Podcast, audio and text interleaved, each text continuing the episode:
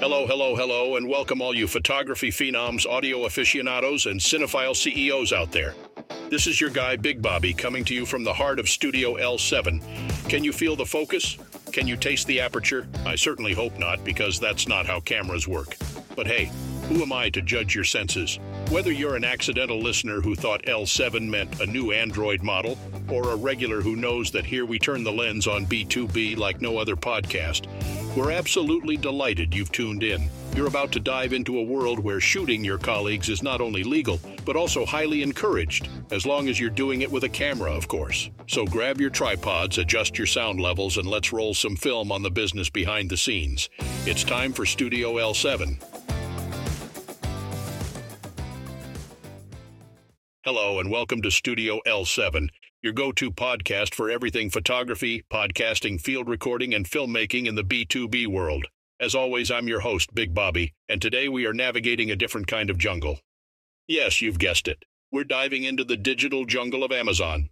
Before we begin, I want you to sit back, grab a cup of coffee, or if you're like me, a tub of ice cream because it's about to get exciting. We are going to explore the realm of Amazon's affiliate program. Yes, you heard it right. We are talking about turning your love for recommending products into cold, hard cash. So, let's start from the beginning. Step one, you ask? Identifying your niche. Now, I know you might be thinking I'm asking about your favorite sandwich filling. As delicious as that sounds, we're talking about your expertise area here, your passion, something you could literally talk about in your sleep. Maybe you're into vegan hair care for hamsters.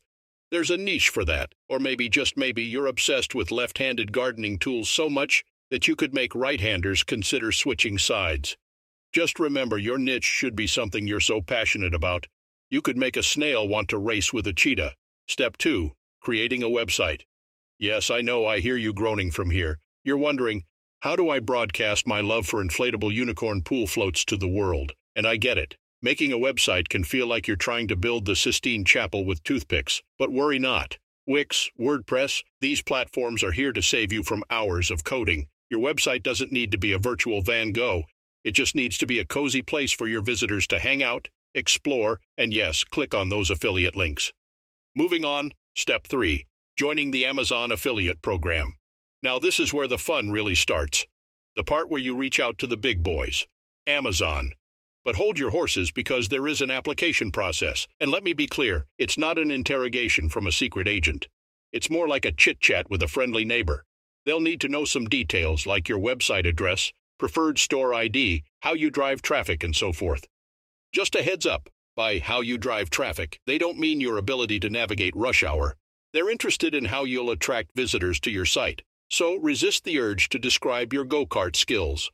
Step 4 Choosing products to promote. This is where you become an evangelist of products.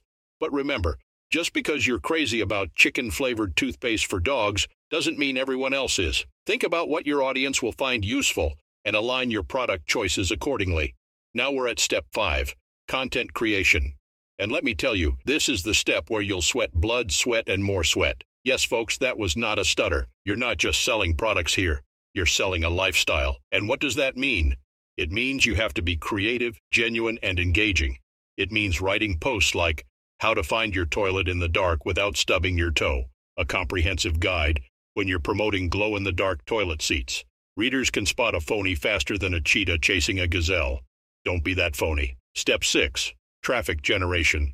It's like your website is a party, and you're trying to get people to RSVP. But let's be clear shouting from your rooftop won't work in the digital world. No, here. You need to utilize SEO strategies, social media promotion, email marketing, and if you're feeling particularly adventurous, maybe some skywriting.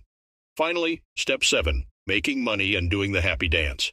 If you've followed all these steps, you've earned the right to dance like no one's watching, because every time someone clicks on your affiliate links and makes a purchase, you'll get a commission. But while we're on the topic of happy dances, don't let your success scare your cat or your hamsters, especially if they've just had their hair done. And that, folks, is how you navigate the Amazon jungle. Err the affiliate one. I hope you had as much fun listening as I had talking. Remember, in the Amazon affiliate jungle, patience, persistence, and a healthy dose of humor are key. So until next time, this is Big Bobby from Studio L7 signing off.